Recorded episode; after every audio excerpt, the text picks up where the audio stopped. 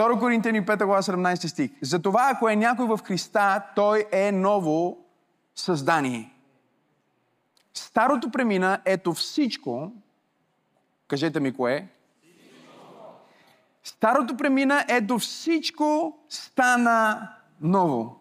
И след това отваряте буквално една или две странички назад във вашите Библии и поглеждате второто писмо до Коринтияните, 3 глава, 18 стих. Аз чета от съвременния превод, там се казва тогава всички ние с открити лица, докато съзерцаваме Господната слава, като в огледало, се преобразяваме в Неговия образ. Уф! Се преобразяваме в Неговия образ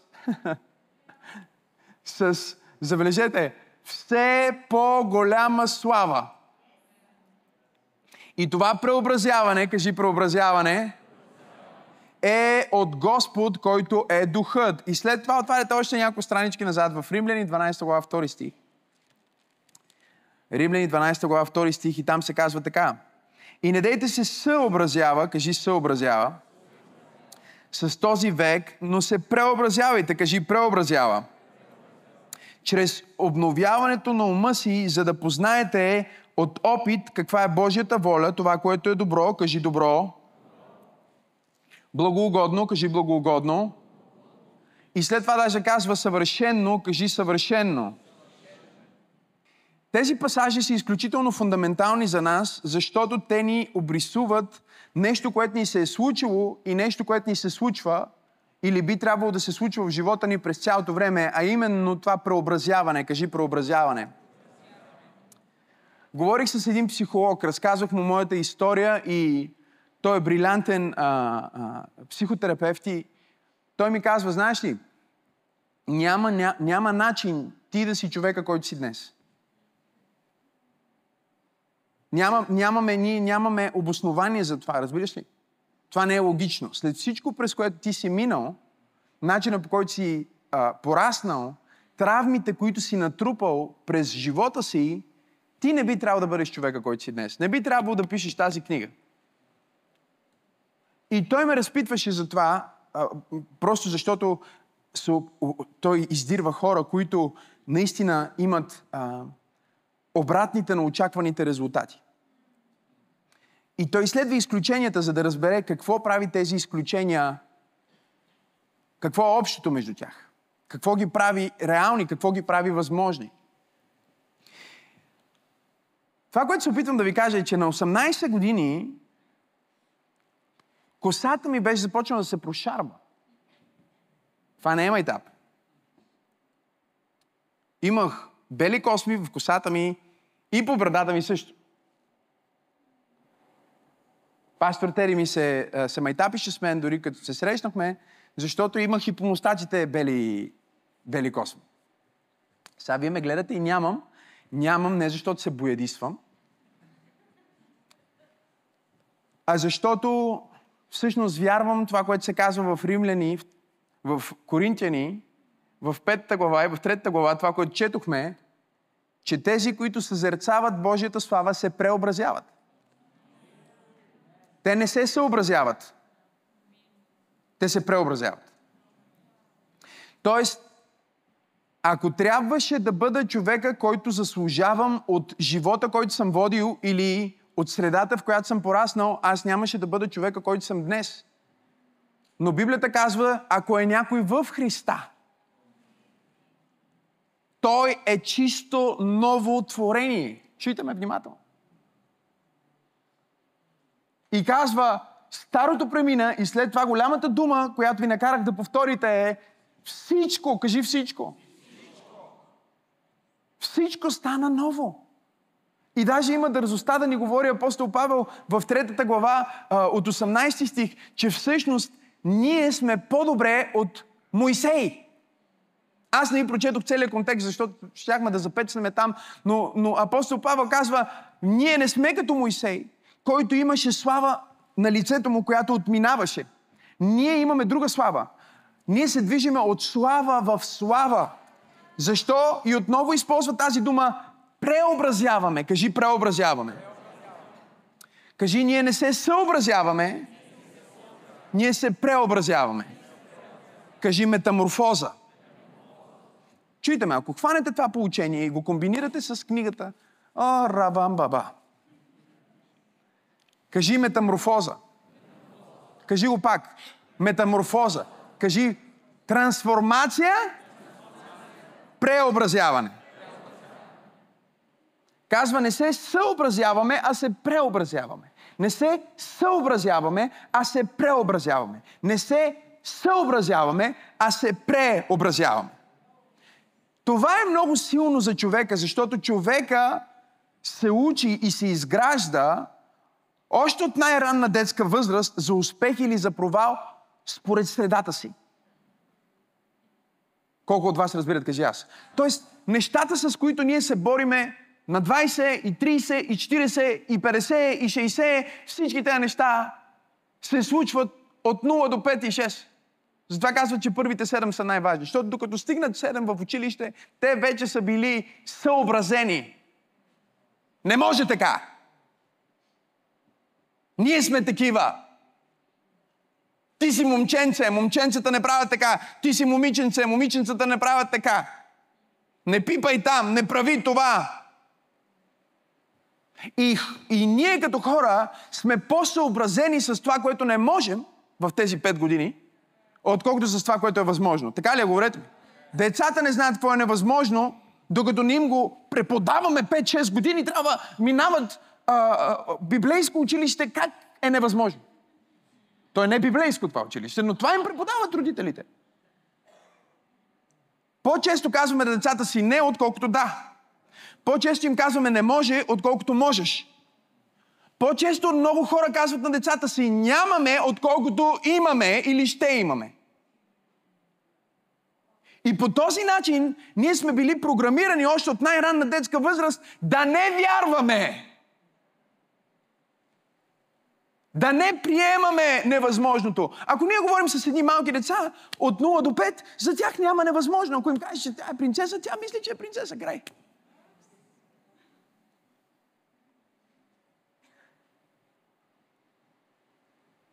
Едно семейство от църквата отишли да гледат кола. Просто за да им се издигне вярата.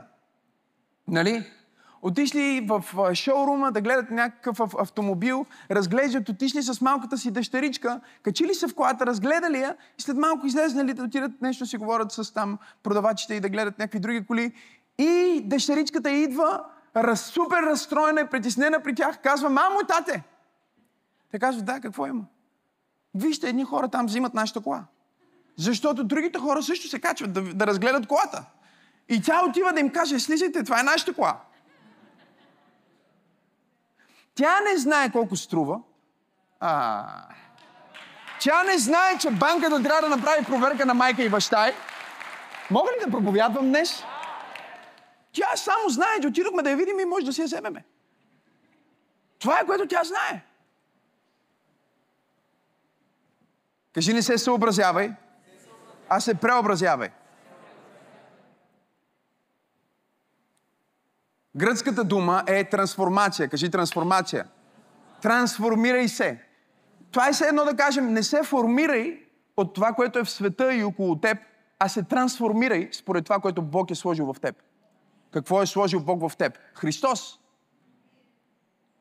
Кажи Христос в мен е надеждата на славата. И не само, че Бог е сложил теб в, в теб Христос, а е сложил теб в Христос.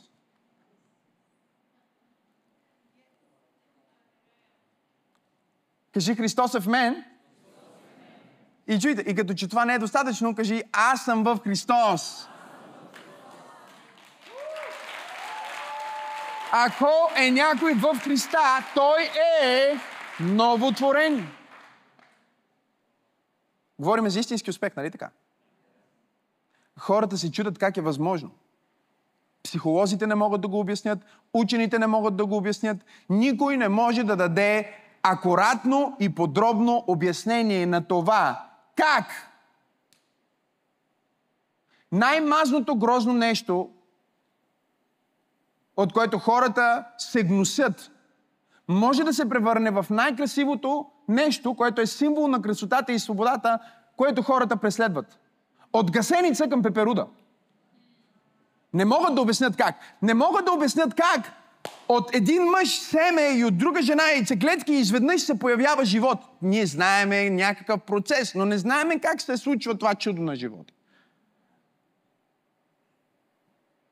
Не могат да обяснят как ти можеш да израснеш в най-голямото гето на Балканите без баща, да минеш през толкова травмиращи неща и косата ти на 18 да е започнала да се прошарва и след това на 30 да изглеждаш по-добре, отколкото на 18. Не могат да го обяснят. Няма процес, по който косата, косата ти да се върне обратно към нормалния си цвят. От слава в слава, както духът Господа.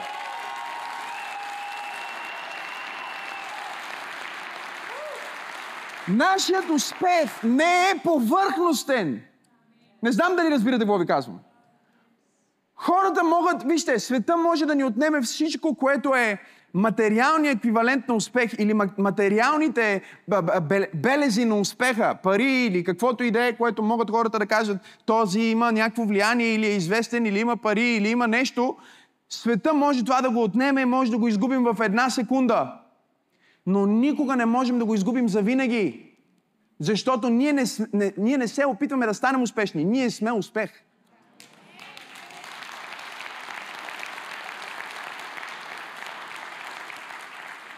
Кажи с мен, аз не съм успешен. Аз съм успех.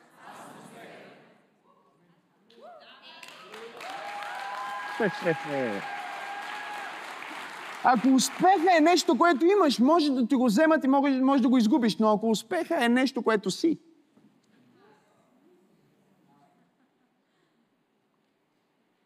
тогава ти не чакаш да имаш нещо, което да ти докаже кой си. Ти си. И затова го имаш.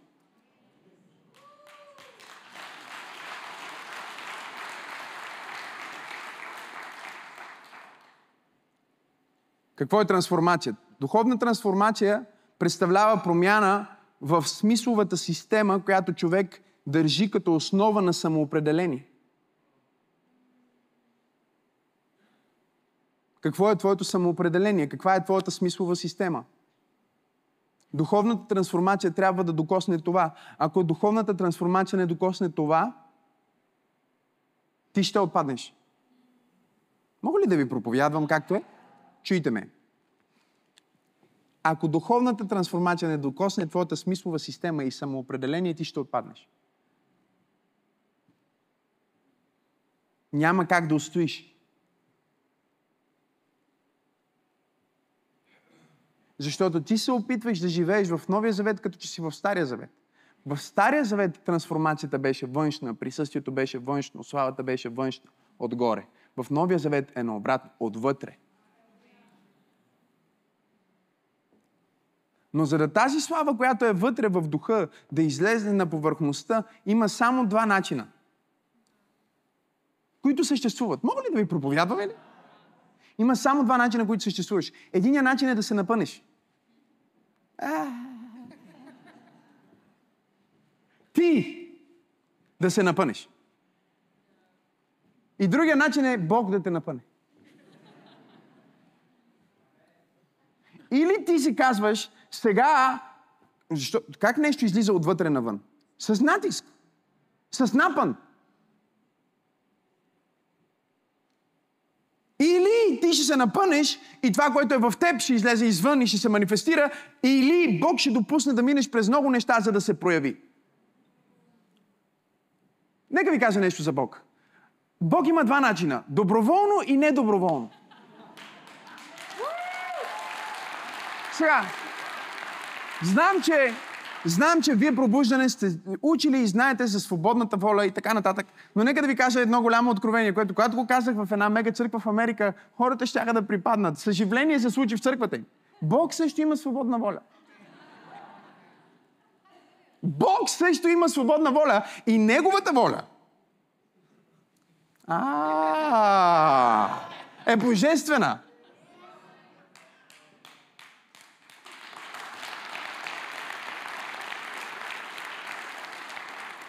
Благодаря на Бог, че Той има божествена воля да бъда здрав. Благодаря на Бог, че Той има божествена воля да бъда успешен. Благодаря на Бог, че Той има божествена воля да бъде ефективен и ефикасен в играта на живота. Алелуя! Благодаря на Бог! Той го иска!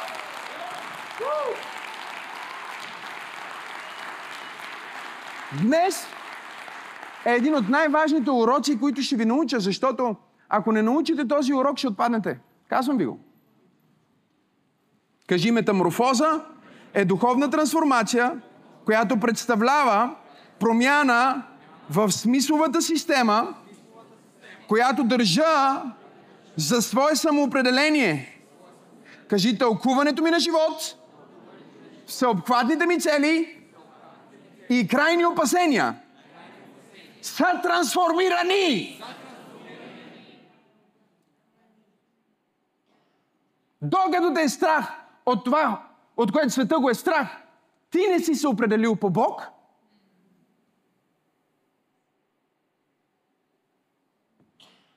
Миналия път го четохме. Предлагам ти бъди силен и смел. Така ли пише? Заповядвам ти бъди силен и смел. Защо? Защото си се самоопределил по това, което аз съм казал за теб.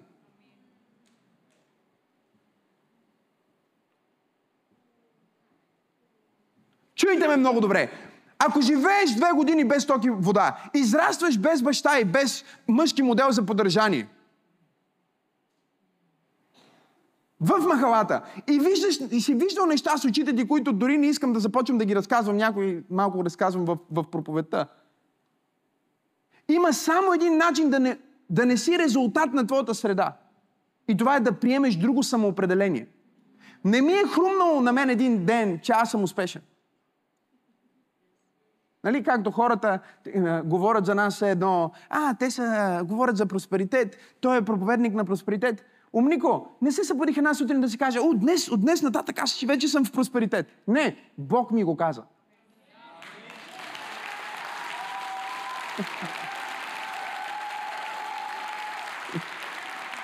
И той не ми го каза, когато ми се случи, някакъв материален успех, той ми го каза и ми го показа още докато бях в обстоятелствата. Но аз приех тази трансформация, че моето самоопределение, моите смислови системи и моя начин на живот няма да се определя от средата, а ще се определя от това, което Бог е казал за мен.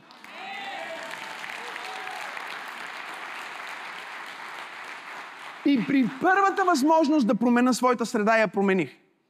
Защото ако премахнеш а, изкушението от средата, ти половината битка си е спечелил. Това ти е проблема. Все с тапаци се движиш. Е, това ти е проблема. Разбираш ли? Никога не можеш да надраснеш тия хора, с които се събираш. О, ти си мислиш, че им помагаш. Не им помагаш. Те ти вредят на теб.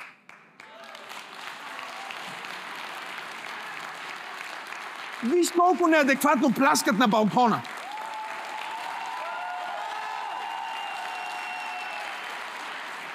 Прочети книгата.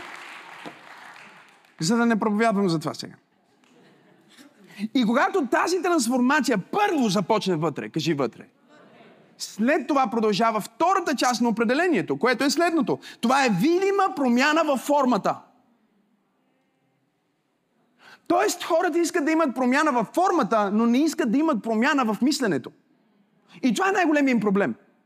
Те се опитват да бъдат успешни, опитват да бъдат християни. Бог не ти казва, опитвай се да бъдеш християнин. Той ти казва, бъди.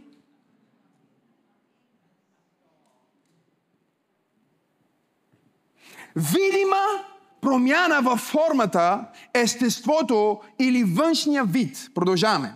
Внезапна, драматична промяна на състоянието.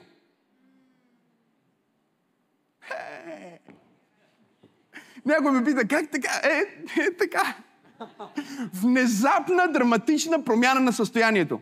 Когато ти видиш една пеперуда, искам да си спомниш нещо за мен. Тази пеперуда е била мазна, гнусна, отвратителна гасеница. И дори в природата Бог е заложил анатомията на успеха, за да ни подскаже, че начина по който си тръгнал не е начина по който трябва да свършиш. Че там, където си се родил, не е там, където умираш. Че как си почнал не определя кой си.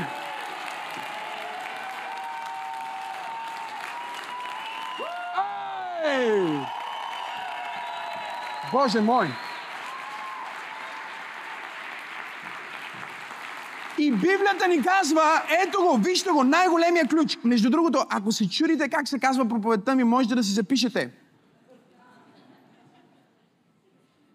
Покайвам се. Ключът към трансформацията. Покайвам се. Ключът към трансформацията. Кажи, покайвам се. И сега кажи, ключът към трансформацията. Кажи го пак, покайвам се. Кажи, това е ключът към трансформацията. В Библията трансформация е метаморфоза. Кажи, мета, морфоза. Преобраз. Преобразяване. Преобраз. Преобразяване. И когато Библията говори за теб, че ти ще се преобразиш, знаеш ли коя дума използва? Използва думата, за която Библията ни казва, че Исус взе трима от най-близките си ученици, заведе ги на една планина и се преобрази пред тях. А, Исусе Христе. Преобрази се пред тях. Това означава, че както Исус беше в своята телесна човешка форма, изведнъж той влезна в божествената си форма. Той се преобрази пред тях. И както, вижте, докато беше Исус, сина на Бог и дърводелеца, окей, той вършише чудеса, знамения и така нататък. В момента, в който се преобрази пред тях като сина на Бог, Библията казва, даже Моисей и Илия слезнаха да общуват с него. Ти знаеш, че си се преобразил, когато обществото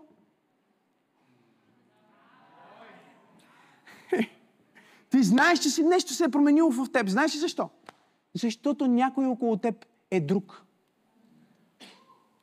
Докато ти казваш, аз се преобразявам,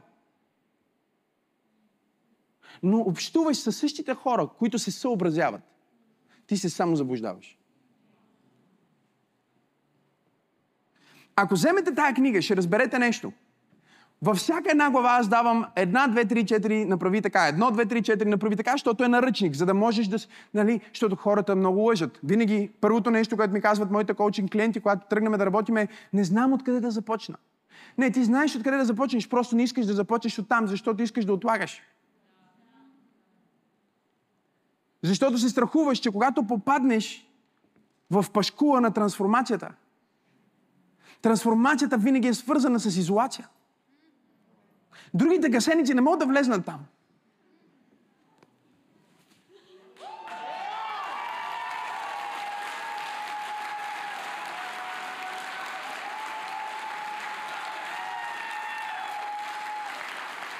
Братовчет ти не може да влезне там. А, Съученикът ти, който ти е приятел от, от, от, от детска градина, той не може да влезне там. И много често ние си мислиме, че о, този ме остави или виж какво стана в живота ми, а всъщност Бог казва време да влезеш в, в, в пашкула, ама ти искаш да вземеш цялата ти рода в пашкула. И затова оставаш гасеница и не се превръщаш в пеперут.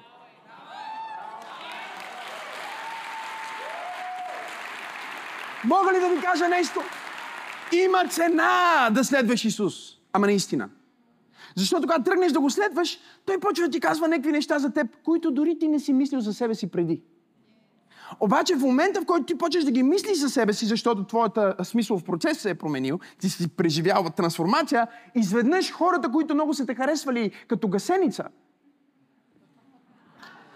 те почват да говорят някакви странни неща, като О, той се промени. А, той не е същия. Вече той отиде на друго ниво. Ние не можем да го стигнем него. Добро утро! Добро утро! Метаморфоза! Един човек ме срещна и вика, познавам от години, не съм го виждал, но ме среща и казва, леле, колко си се променил. Викам и слава на Бога. А викам, ти не си. Това е проблема.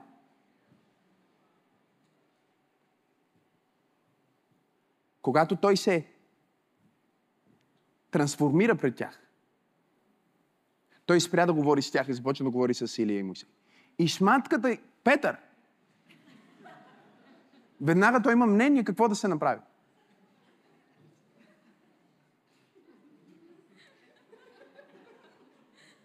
Не вземай съвети от хора, които не са ефективни в областта, за която ти говорят.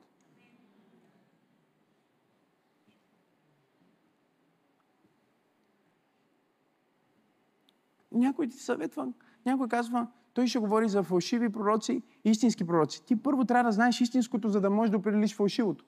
Как знаеш, че това, което ядеш, не е истински кетчуп? Защото си ял истински. А, а, а, мога ли по-просто да ви го кажа?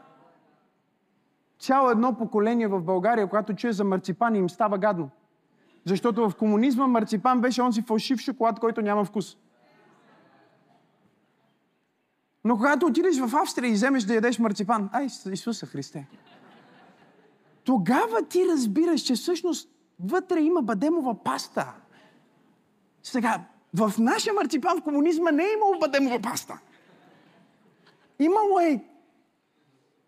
Не, нищо. Исках да измисля нещо, но не това е просто празно. Колко от вас са пробвали комунистическия марципан? Поздрав за всички, които казват, много хубаво ни беше преди. Исуса Христе.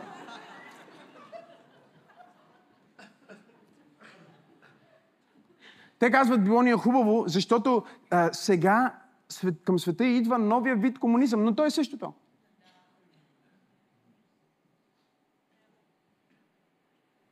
ЛГБТ, GK, чучу, чучу, ручо, промяна на закони, това е комунизъм. Да задължиш едно цяло поколение да нарича нещо, което не е по начин, по който те искат. И да идва от закон, от най-високо ниво и да ни се казва какво трябва да правим. Това е комунизъм. Същия дух е. Това е което казвам. Така че не казвайте преди ни беше по-добре, сега е много зле. Нека да не става зле. Нека да установиме тук съживлението и да не става зле.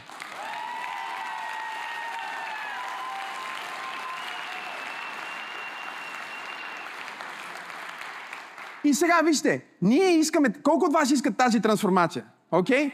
Много интересно. Трябва да ядеш истинския марципан. Ядеш ли един път? Замете си, Моцарт ли се казваха тези? Моцарт, нещо така. Малко по-скъпо е, нали? Яще един път такова, вече знаете какво е марципан. Когато ви донесат онова, дори няма да им разрешите да го нарекат така. Ще кажете, не, не, това не е верно. Това е друго. Защо? Защото сте яли истинското. Така че, когато някой казва, о, той е фалшив пророк, тази църква е фалшива, първо направи ти истинска. Кажи какво е истинско. Покажи истинското. Нека да ядеме от истинското и ще знаем кое е лъжливо. Кажи метаморфоза. Някой казва, този човек има фалшив успех. Ти какъв успех имаш?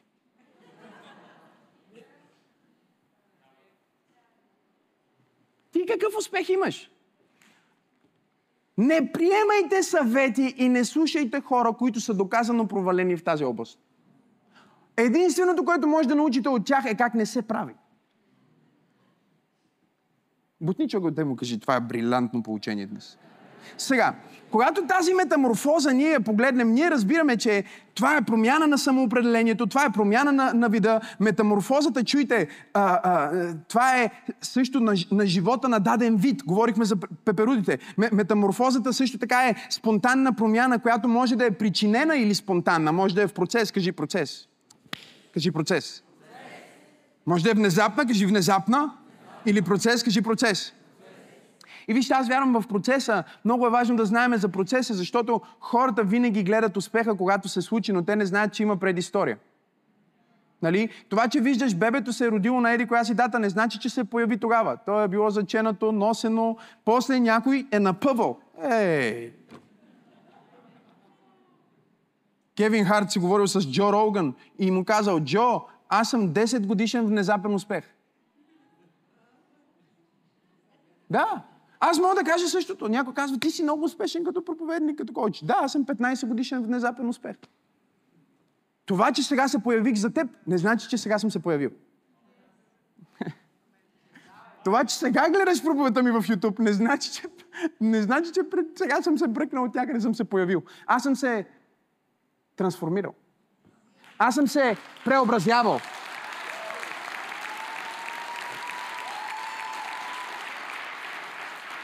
Кажи метаморфоза е промяна, трансформация, преобразяване от един вид в друг. Променя се, вижте, характера на нещо, променя се на ниво съществуване. Чуй ме. Ти, който си днес, няма да си ти, който ще бъдеш след тази поредица. Ще бъдеш друг. Влез в процеса с мен. Чети книгата, слушай проповедите, вземи курса, влез в цялото това нещо и виж какво ще стане с теб. Предупреждавам те от сега, влизайки в пашкула, половината ти приятели ще останат извън. Сим... Първият симптом на трансформацията е изолацията. И докато се бориш с самотата, която идва от това, че Бог те води към следващото ниво, не можеш да погледнеш към себе си по такъв начин, че наистина да се промениш. Защо? Защото трансформацията, метаморфоза, кажи метаморфоза, е активирана, мотивирана и ръководена от друга дума, която започва с мета. Кажи мета, промяна. Кажи метаморфоза, промяна на формата, вида, смисъла, мислите, целите. Кажи пълна промяна. Сега другата дума, която е ключът, активатора, спусъка на метаморфозата е метаноя. Затова проповедта се казва покайвам се. Кажи покайвам се. Проблема, когато ние започнем да говорим за покаяние в църквата, е, че огромна част от християните проповядват старозаветно покаяние. Което е по-свързано с външните белези на покаяние, отколкото вътрешните процеси на метаморфоза. Тоест, хората мислят, че да се разплачеш е покаяние. Виждате ли, те бъркат покаянието с разкаянието. Е, знаете ли какво? Може дори да не пуснеш една сълза и да се трансформираш. А някой може да смени 10 пакетчета с салфетки и да реве през всички дупки на главата си. И през порите си да, да, да, да плаче.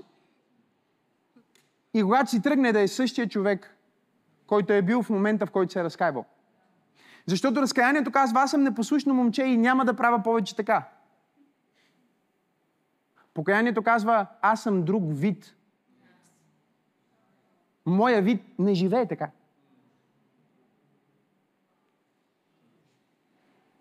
И когато вие вземете, например, да изследвате покаянието в Новия Завет, вие ще разберете, че думата покаяние в Новия Завет няма да намерите пример, в който дори се използва за вярващи хора.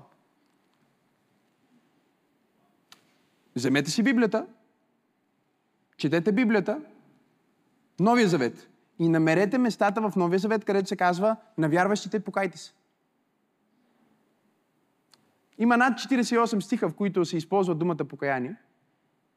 И всички са свързани с някой, който не е вярващ или сега се спасява. Нали? Петър ги погледна и каза, покайте се и се кръстете. После покайте се, за да освежителни времена да дойдат от лицето на Бога.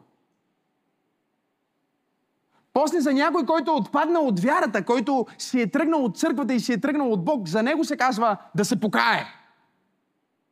Но за някой, който идва на църква, някой, който живее с Исус, никъде в Новия Завет няма да намерите покай се.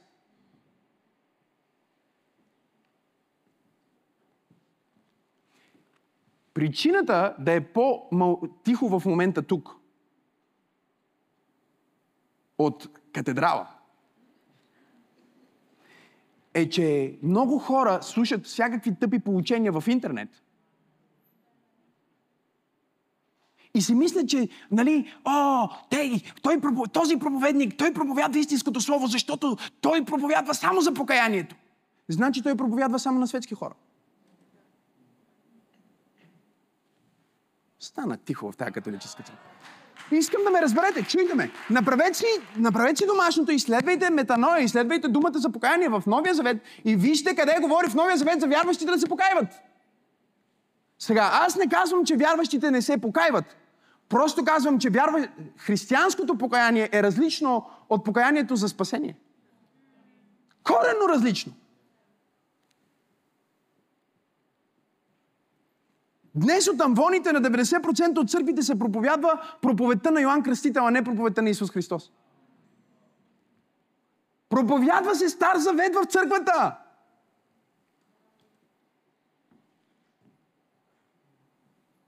Има покаяние за прощение на греховете, което е свързано с твоето спасение и твоята първоначална метаморфоза като новорождение. Нали? Но след това има покаяние, което трябва да продължава. Кажи, покайвам се. Много точе. Кажи, покайвам се. Кажи, пак се покайвам. И сега, ето какво е в главата на повечето християни, когато те чуят това. Вечер клякам до леглото ми и плача, че направих нещо лошо през деня. Това е в главата им. Това не е покаяние. Това е разкаяние. Мога ли да преподавам Божието Слово? Думата, която се използва за новозаветните християни, вместо покаяние, която апостол Павел иска да им каже е да променят нещо, което не им подхожда. Той казва, живейте достойно според званието, което сте призвани. Той не им казва, покайвайте се. Думата, която се използва е обновяване на ума. Защото едно от значенията на думата покаяние е мета, кажи мета, номус, кажи номус или гносис. Това означава, метаноя означава да промениш начина си на мислене. Всеки път, когато ти слушаш проповед, ти се покайваш.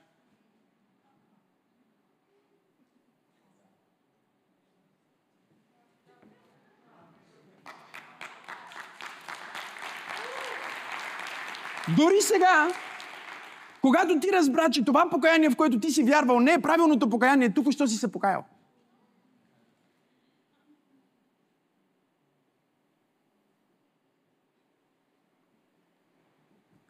Има покаяние, което е спасително. Кажи спасително. Това е за хората, които не познават Христос. Те са още въобще не са влезнали в пашкула, не знаят, че Бог съществува.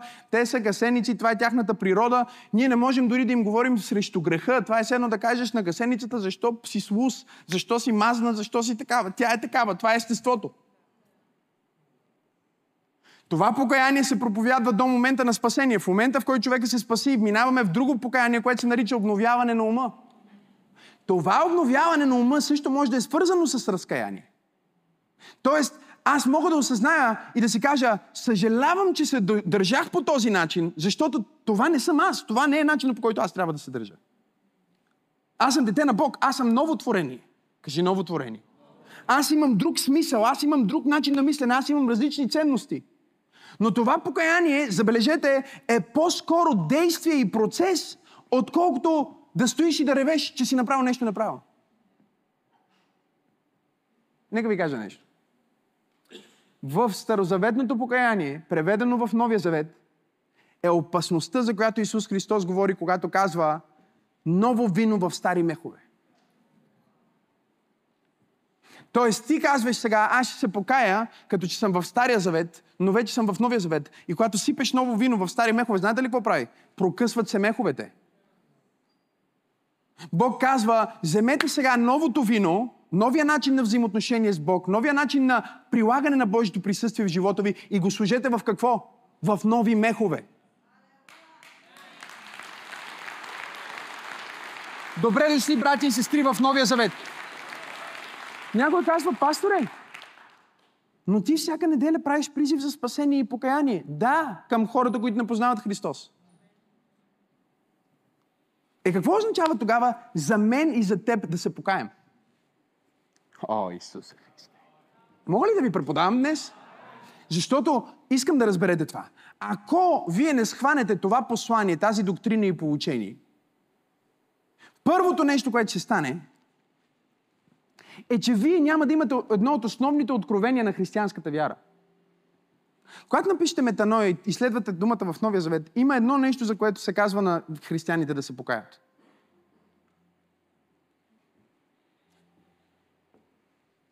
За мъртви дела. Не казва, покай се, че направи това, покай се, че направи това. Нали? Покаяние от мъртви дела. Знаете ли какво са мъртви дела? Мъртви дела са добри дела, направени от старозаветна мотивация. Това е Новия завет. Номер две, това послание е много важно. Искам да си записвате, защото ако направите практичните упражнения, описани в книгата и вземете това послание, искам да ви кажа това. Вие никога няма да отпаднете от вярата или да се отделите от вярата. Никога. Погледнете ме, може да се спънеш, може да сгрешиш. Със сигурност сгрешиш. Но ти никога, никога, никога няма да отпаднеш от Христос. Ако разбираш какво е истинското покаяние. Номер три. Покаянието не е само спасително, а е начин на живот. Значи аз, когато се спасих, аз се покаях и се ново родих. Но след това това покаяние не е еднократно. То е моя начин на живот. Но вече като начин на живот не изглежда по начина, по който изглежда първия път. Не знам дали ме разбирате. Първия път как изглежда? Аз съм грешник, отивам в ада и, и сега се покайвам. Нали? Тръгнал съм към ада и сега се обръщам и тръгвам с Бога и към Бога. Това е покаяние. В ходенето ми с Бог може леко да тръгна наляво. Така ли е? Говорете ми. Но имам покаяние. Това покаяние не е същото, защото аз не съм тръгнал към ада. Не знам дали сте тук днес. Аз не съм изгубил спасението си. Тук ли сте? Говорете ми. Аз се отклонявам. Е как да не се отклонявам, пасторе? Какво е истинското покаяние? Тази книга на закона. Да не се отдалечава от устата ти. Но да размишляваш на нея денем и нощен. Защото така ще постъпваш внимателно и ще имаш добър успех. Кажи, покаянието е обновяването на ума. Всеки ден се покайвам. Още от сутринта, когато съм станал, дори нямам нито един грях и аз вече се покайвам. Защото аз не се покайвам за грехове. Не знам дали сте тук, дали ме разбирате. Аз се покайвам, защото когато отворя Библията си, аз виждам какъв трябва да бъда в действителност, като в огледало. Но всеки път, когато човек е се обърнал от огледалото, е забравил точно какъв му е образа. Казва Яков. Следователно, всеки път, когато аз чета Библията, аз се покайвам. Всеки път, когато слушам проповед, аз се покайвам. Всеки път, когато казвам, Господи, искам да се подобра, аз се покайвам. Кажи, покайвам се.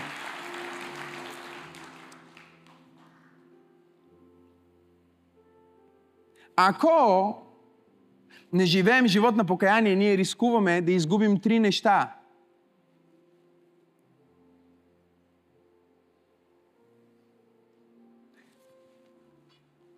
Кажи без покаяние няма трансформация.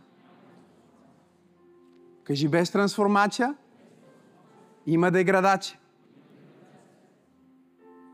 Знаете ли защо аз съм толкова устремен към подобрението? Защото получих едно откровение, което днес искам Бог да ви даде. Аз разбрах, че живота е като ескалатор, който обаче не се движи нагоре, а се движи надолу.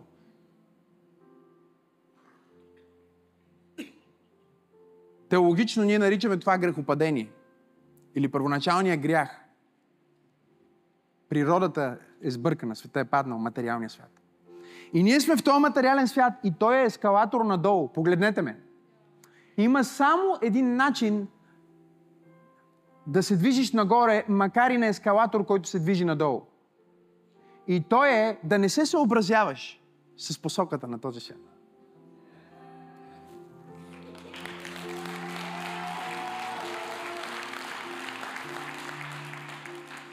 Твоите темпове на подобрение трябва да бъдат по-бързи от темпа на деградация в света.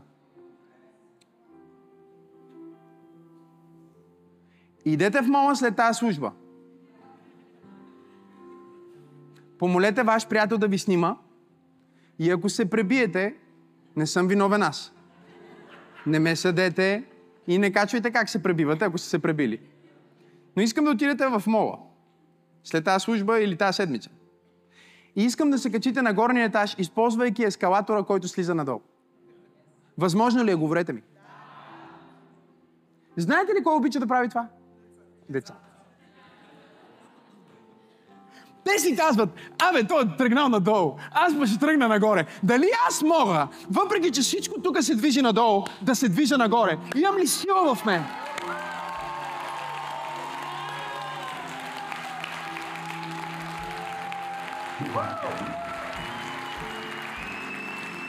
Схвани това.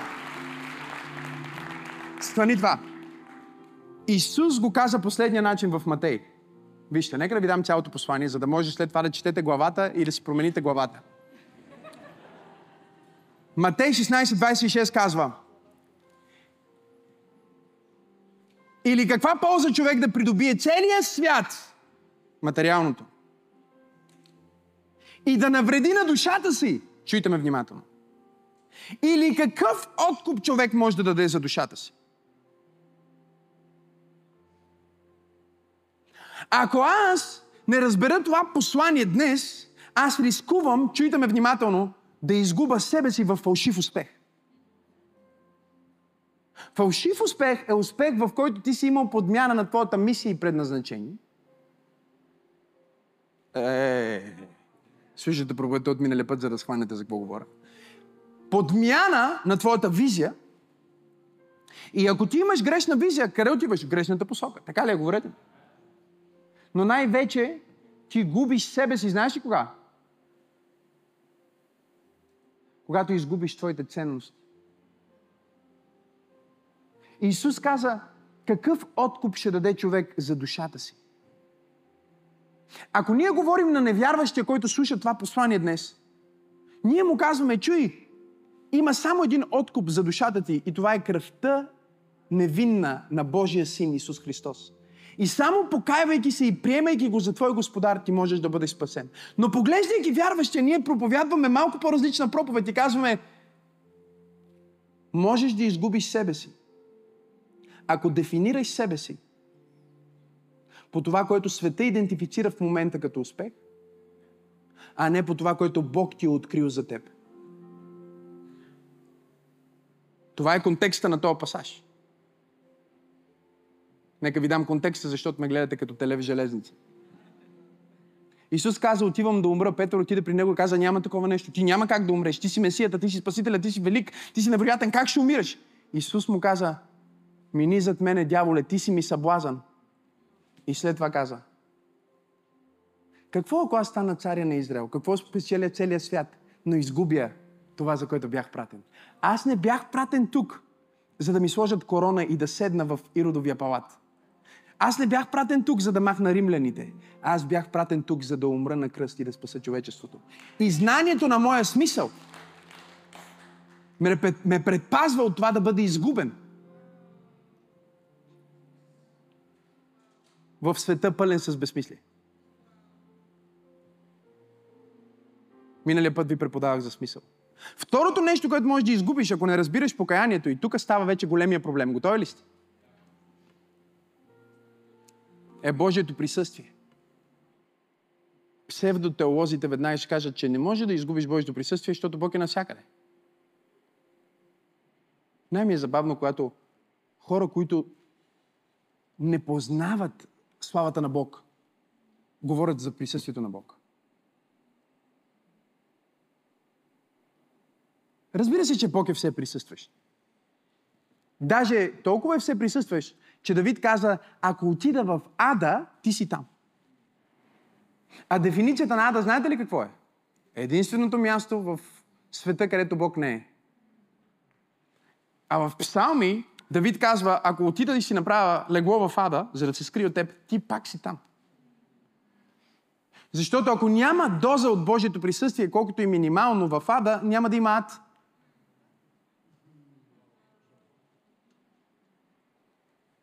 Каквото и да е, което съществува, съществува в присъствие. Ако няма присъствие от Бог, няма съществуване. Дори и времето и пространството. Затова ние казваме, че нали, Библията го казва така. Който бе, който е и който ще бъде. Нали така? Да ви го кажа ли по-добре? Казва, ти си същия вчера, днес и завинаги.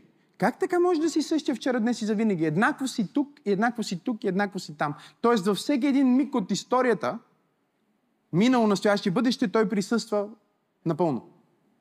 Тоест, Бог присъства в тази травма, която ти си преживял, когато си бил на две годинки, която дори не си спомняш, заради която се чувстваш до ден днешен не на себе си.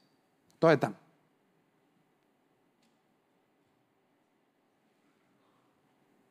Затова пророческото служение е толкова силно, защото пророческото служение Бог те извежда извън времето и пространството и може да изцели миналото ти.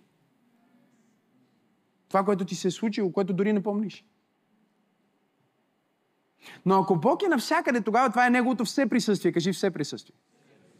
Да, да, но пък Исус каза, ако двама или трима са събрани в моето име, аз съм между тях. Е, какво е това? Това е специално присъствие. Кажи специално присъствие.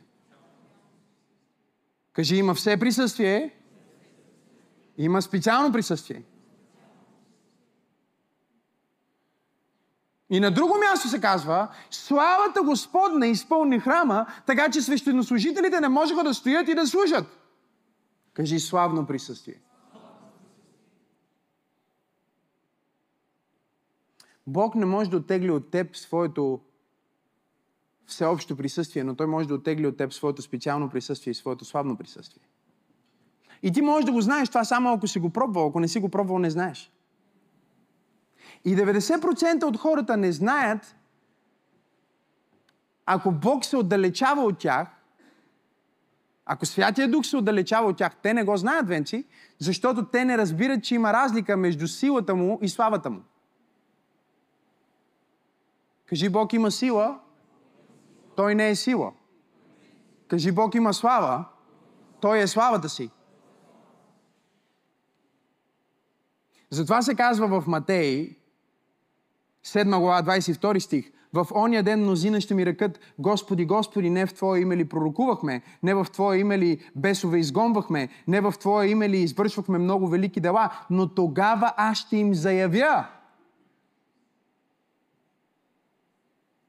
Никога не съм ви познавал. Махнете се от мен, вие, които вършите беззакони. Християни са ме питали безброй пъти, как е възможно тези хора, за които Исус каза, никога не съм ви познавал да са вършили чудеса, да са гонили демони, да са вършили знамения, как е възможно? Много е просто. Бог никога няма да отнема от теб своята сила, но може да отнема от теб своето присъствие. Помазанието е като един подарък, който аз ти давам сега, Венци, окей? Okay? И всеки, който знае, че това е мое, и го види в Венци, ще знае, че аз и Венци сме имали нещо общо. Така ли е? Говорете ми. Помазанието може да бъде видяно, кажи видяно. Усетено, кажи усетено. Даже много често хората казват, о, аз усещам Божието присъствие. Не е вярно. Ти усещаш помазанието, силата. Божието присъствие не се усеща, то се познава.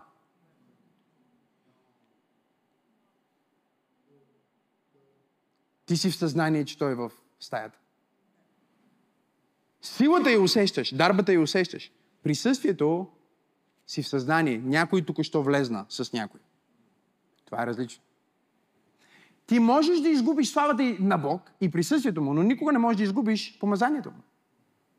И това е най-опасното за помазани хора, защото ако ти наистина имаш дар от Бог, този дар ще работи дори ако ти се изправиш срещу Бог. Ако аз ти подаря един химикал, ти ще можеш да пишеш с този химикал дори и писма срещу мен. Ако ти подаря един а, лаптоп, и този лаптоп, аз съм ти го дал, но ти можеш на този лаптоп дори да, да го използваш да пишеш против мен в интернет.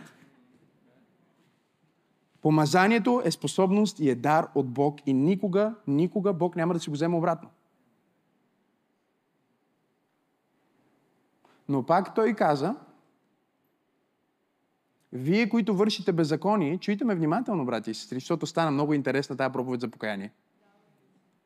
Махнете се от мен и виж, Венци, какво казва там. Аз никога не съм ви познавал. Той не им каза, вие никога не сте ме познавали. Исус им каза, аз никога не съм ви познавал. Защото Исус те познава само по твоите действия, по твоя живот от духа. Не по твоя живот от плътта. И когато ти живееш в плътта, Исус не те познава.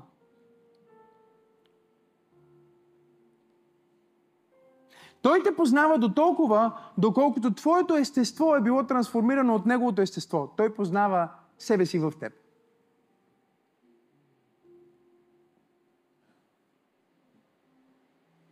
Чуйте ме, ние живеем във времена, в които Библията ни предупреждава, че последни дни ще има много лъжепророци и лъжеучители. Сега, представете си, ако има много малко пророци и апостоли, и Библията казва, че ще има лъже апостоли и лъжепророци, колко повече лъжепастори има?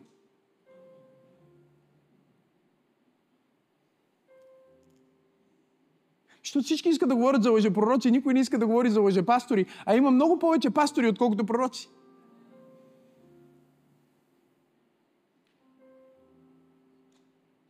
Да ви разкажа ли една история?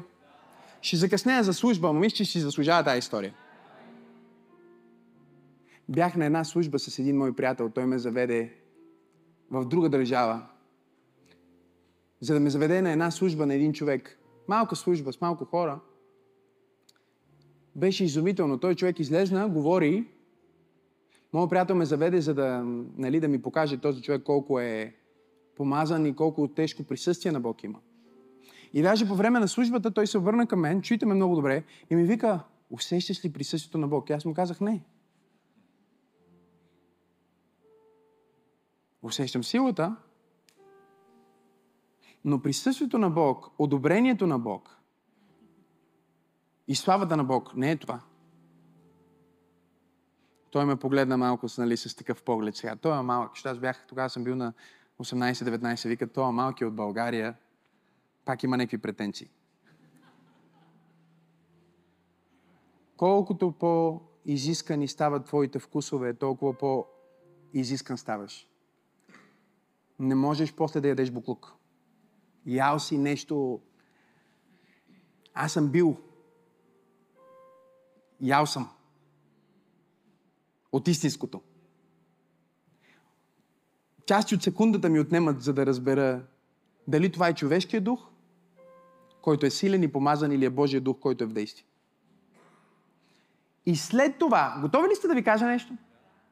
След това този човек отиде при инвалид, който беше в инвалидна количка, не беше ходил от години. Гледайте ме. Сложи си ръката върху този човек и човека стане и започна да ходи. И тогава вече моят приятел ме погледна и вика, а сега какво ще кажеш? И аз му казах, ще ти разкажа в колата. Качихме се в колата и аз му прочетох този стих.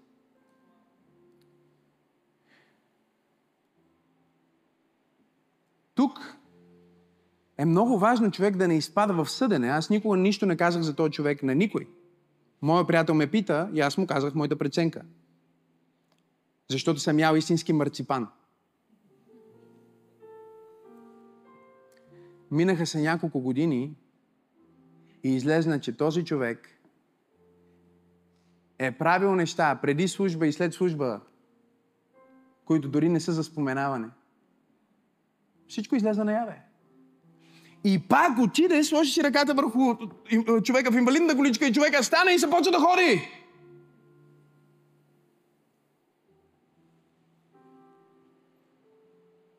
Аз познавам хора, които не можеха да пеят. Четирима познавам такива. Ама не могат да изпеят един правилен тон. И се молиха и искаха Бог да им даде дар да пеят, за да го хвалят. И Бог им даде дар да могат да пеят. Хора, които нямат музикален талант. И то не просто да могат да пеят правилно, да пеят невероятно добре. Трима от четиримата, за които ви говоря, са в света и пеят за дявола, а не за Бог. Мога ли да ви кажа нещо повече? Аз познавам пророци, които са фалшиви които могат да пророкуват по-точно от истински пророк. О, Боже мой! Да. Чели сте за Валам и Валак? А чели ли сте за Самсон, как Библията казва, че когато отново Далила извика, филистимците идат върху тебе, Самсоне, той се опита да стане като предишен път. Не знаеше, че Бог го е оставил. Бог го беше оставил. Тук ли сте днес, хора? Чуйте ме много добре. Силата на Самсон не беше косата му. Силата на Самсон беше ръката на Бог върху живота му. Бог беше с него. Косата беше просто външния белег на завета. Знаете ли кога завета беше нарушен? Не когато му махнаха косата. Още като бръкна да яде от трупа на лъва. Но Бог винаги дава време за покаяние.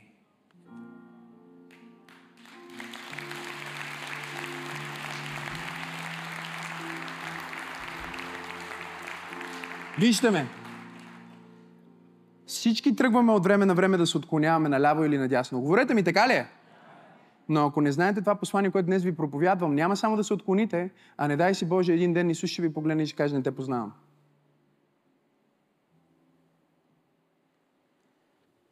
Нека да ви кажа и това, защото в първата част на проповедта звучах като проповедник на благодата, ама хиперблагодата. Просто защото казвам истината на Новия Завет. Много е трудно човек да изгуби спасението си.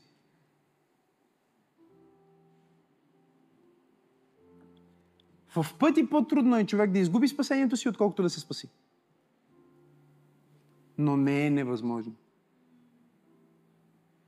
Ако беше невъзможно, нямаше в Новия Завет да се говори за онези, които са отпаднали от благодата.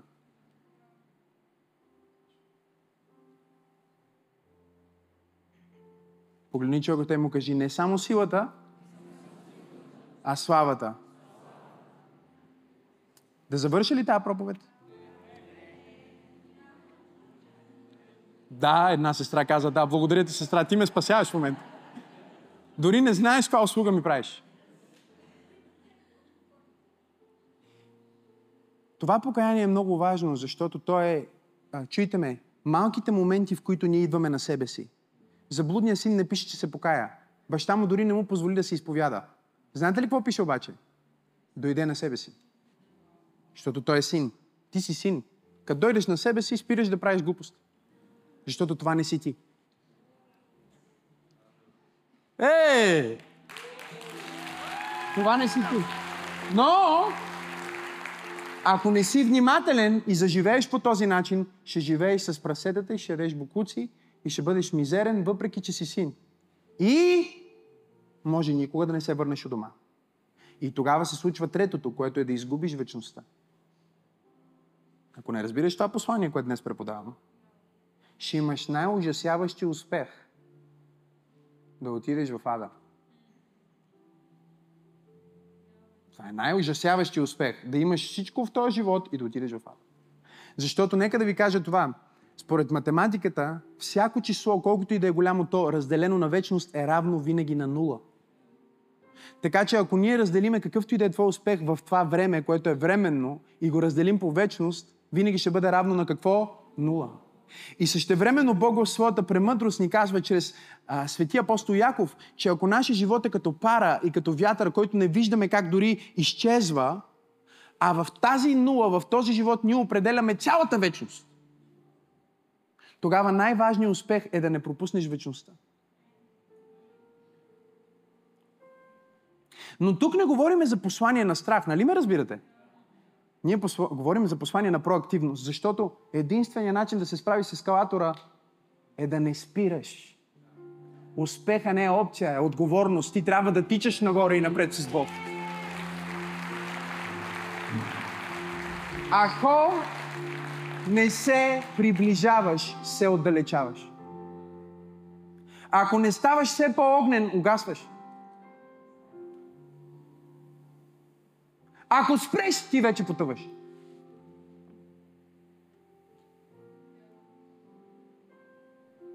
Да ви кажа ли, когато Бог ми откри това за присъствието, което ви разказах? Искате ли истинската история? Бях тинейджър и точно бях започнал да проповядвам и бях открил Божието присъствие. Аз не знаех, че мога вкъщи да мина по стъпките. И сега, всяка сутрин се събуждаме в 6.30 и аз преподавам за говорене на е, е, молитва на езици и след това се молим половин час заедно цялата църква. Или поне тези, които са живи, другите спите. Включете се тази седмица, казвам. А, но съвсем скоро ще ви преподавам как да имате достъп до славното присъствие на Бог. Но чуйте ме, знаете ли как? Стъпка по стъпка по стъпка. Една стъпка, следваща стъпка и сте там вътре с ангелите, херовимите и серафимите. Чуйте ме. Ще го преподавам, но само на църквата. Затворена зум група, само там. Ако не си член на църквата, губиш. Сега. Открих Божието присъствие и бил съм тинейджър и имах гадже. Гадже, приятел, приятел, една приятелка. Не нещо, кой знае какво. Не сме правили нещо лошо.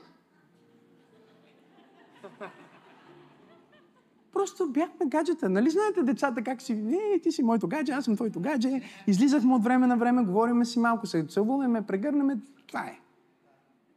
Но аз бях започнал да проповядвам и имах две младежки групи. Едната беше в Красна поляна, другата беше в Махалата, в Бакърната фабрика, в една малка, малка църквичка. Понеделник беше едната, петък беше другата. И един ден, докато се молих, Венци, и Святия Дух ми каза, тази приятелка не е твоята приятелка. Святия Дух има тенденция да казва такива неща. Направи това, дай дарение, нали? И ние почваме да се правиме на ударени. Ние не сме разбрали. Ние искаме да ни потвърди на сън, чрез пророчество, чрез нещо по-манифестационно. И минава една седмица, аз казвам, да бе, някой път виждам се с нея. Влюбвам се още повече. Следващата седмица Святия Дух пак ми говори. И, и по едно време усещам нещо много интересно. Вижте ме сега. Ела за малко. Можеш ли или си вързан там? Ще никога не знаеш с музикантите, понякога са вързани за сцената. Сега. Аз съм Святия Дух. Вижте ме сега. Нали, аз съм в, аз съм с. Му казвам сега. Нали, трябва да се разделите. И аз казвам, да бе, да бе, да бе, ама. И сега аз, okay. Ама бе, трябва да се разделите. Ама. И минаха няколко седмици. Вижте сега, вижте. Виждате ли ме? Сега не казвам, че съм си изгубил спасението. Но накрая това е което се случва, когато не си покорен на Бог. Първо губиш себе си. Тук ли сте хора? После губиш присъствието. И накрая губиш кое? Вечността. Не се случва изведнъж. Това е дълъг процес. Но вижте нещо, което промени моя живот за винаги. Усещах това и един ден отидох в службата да проповядвам. Виж. И всеки път, когато аз проповядвам или се кача на сцена, искам да ме гледате много внимателно. В момента, в който направя така, вижте ме, вижте. Виждате ли? Е това. И цялото небе застава зад мен. Аз не го усещам, а го знам. Докато си върва, аз усещам личността, как ходи с мен. Усещам го буквално. Толкова ми беше реално в стаята ми, в, в службите ми, докато привикна, защото сега съм сравнително привикнал с това вече 15 години, но първите години често в службата се стрясках и се обръщах да видя кой е зад мен. Толкова усещах, че е някой зад мен. Обръщах се да видя. И отидох в тази службичка, бях тинейджър. И щях да проповядвам. Вече съм бил, не знам, 15 сигурно. И в момента, в който излезнах за да говоря, имаше хваление, всичко много хубаво. Аз не усетих това подкрепление.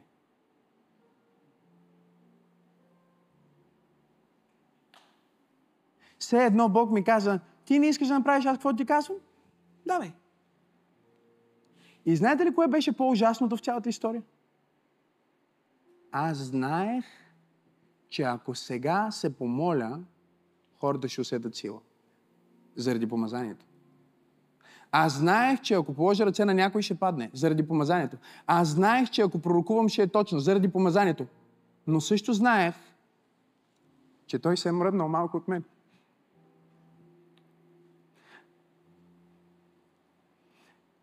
Изплаших се толкова много.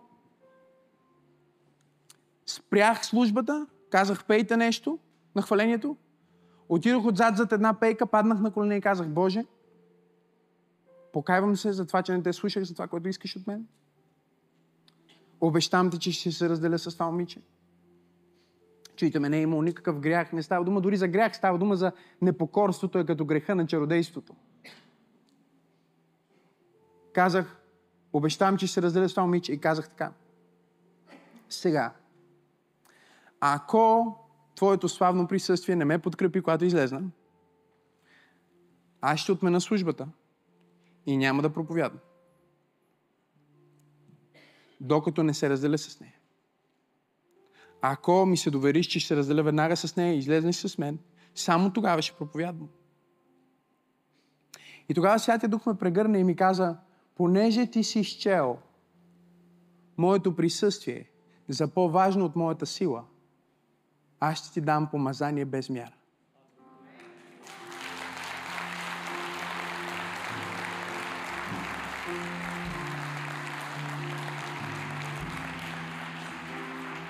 Чуйте ме! Виждал съм проповедници как излизат и манипулират хората. Взимат микрофона. По една или друга причина славно, славното присъствие на Бог не е там. Не казваме, че винаги трябва да е там. Понякога отнема работа да дойде. Тук ли сте хора? Сега, в пробуждане го имаме този момент, още от първата песен. Нали? но това е заради молитвата, която е невидима, заради много неща. Най-опасната ситуация, в която всичко е перфектно, но нямаме това подкрепление. Проблема е, че 90% от християните не могат да направят разликата, защото не знаят. Но служителите знаят. Повечето. И много от тях избират, въпреки това, което усещат, да вземат микрофона и аз съм виждал. О, Бог е между нас, издигнете ръцете си. Може би само 20 човека в залата знаят всъщност какво се случва, че този човек със своя човешки дух използва дъра, който му е даден. И хората почват да преживяват, но те не знаят, че преживяват човека, а не Бога. Знаете ли как знаете, че сте преживели само човека, а не Бога?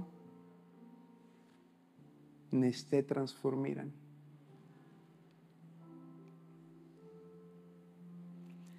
Когато си в присъствието на някой, който носи присъствието на Бог и общуваш дори с такъв човек, не можеш да не се промениш. Или ставаш враг и си тръгваш, или се трансформираш. Не можеш да не се трансформираш, защото Бог е реален. Много опасно да знаеш какво Бог иска от теб и да не го правиш. Защото тогава той постепенно почва да се оттегля, защото греха застава между вас. Тук ли сте хора? Пак тук не казвам, ти си изгубил спасението си. Но казвам, че това е много опасен път, в който ако продължиш, накрая ще се оскверниш.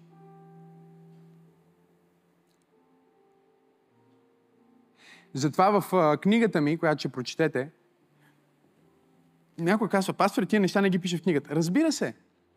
Нали, затова ги проповядвам. Но трябва да вземете сега практичните упражнения, които са написани в книгата. Защото там казвам пет неща, които ще направят така, че никога да не се провалиш. По този начин.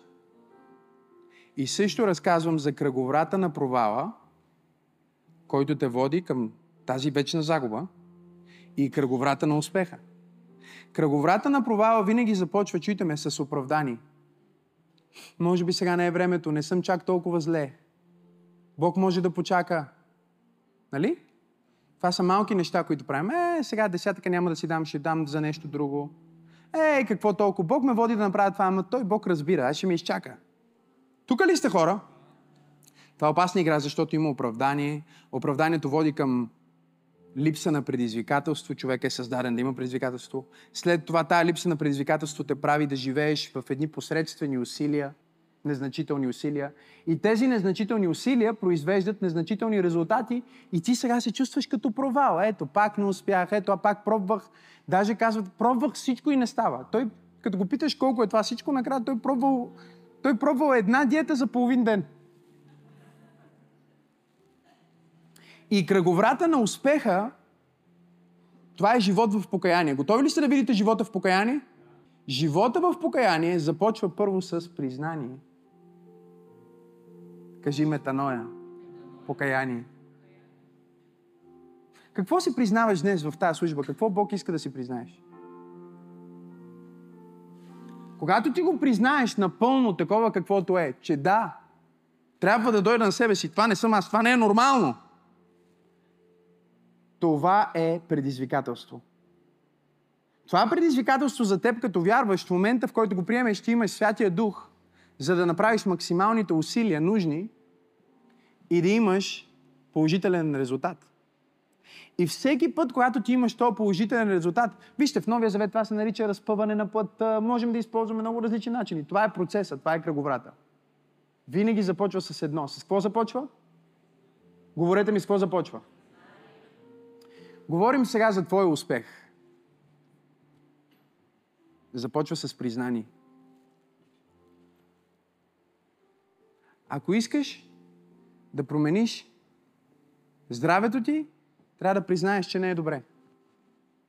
Така ли е? Говорете ми. Ако ти казваш най-отвратителните за моите уши думи, готови ли сте да ги чуете? Готови ли сте? не съм чак толкова зле.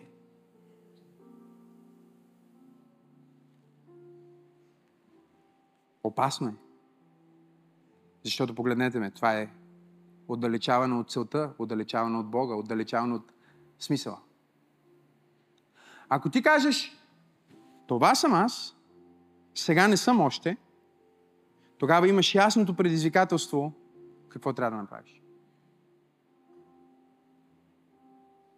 И в този момент, когато ти кажеш, Боже, аз избирам Твоето присъствие пред Твоята сила. Искам да ти кажа нещо.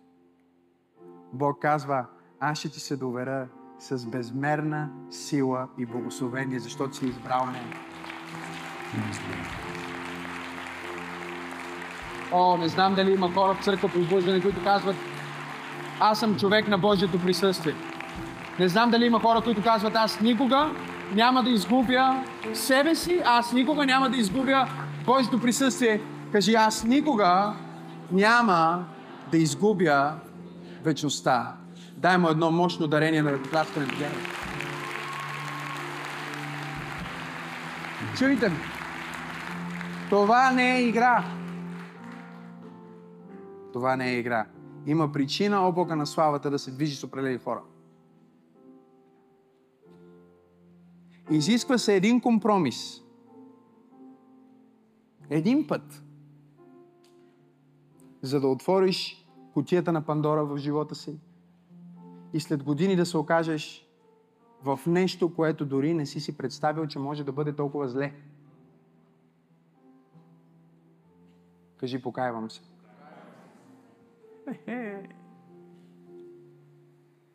Кажи, наистина се покаявам. За какво се покаяваш?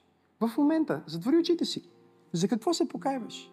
Има ли някакво непокорство в теб към Бог, което Бог е искал нещо от теб? Или може би си усещал, че се движиш в грешна посока, имал си грешни цели и може би си се отдалечил от Бог, от църквата. Отдалечил си се, защото вижте, когато се трансформираш, винаги се приближаваш към правилните хора и отдалечаваш от грешните. И обратното. Един човек ми каза, той, говорихме за един човек и той казва, той не е отпаднал от вярата, той просто спря да ходи на църква. Аз се изсмях. Аз се изсмях.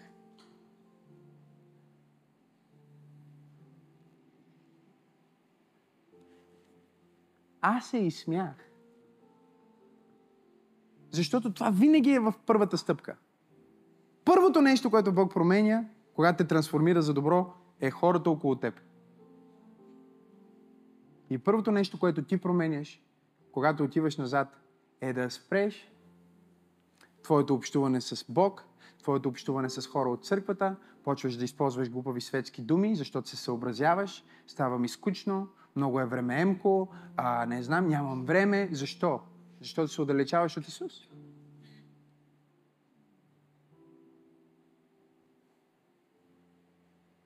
Достатъчно семпо ли го обясних? Дали всички го разбрахте? Спокойно, ако не сте го разбрали, ще го слушате в YouTube пак. Толкова съм щастлив, че слушате посланията, които споделяме в този YouTube канал. Можете да ни подкрепите, като коментирате, като споделяте и разбира се, като давате ресурси на линка в описанието. Вашите дарения ни помагат да достигнем до повече хора, точно като вас, с вдъхновяващото послание на вяра и любов, което носим. Абонирайте се и ще се видим в следващото послание.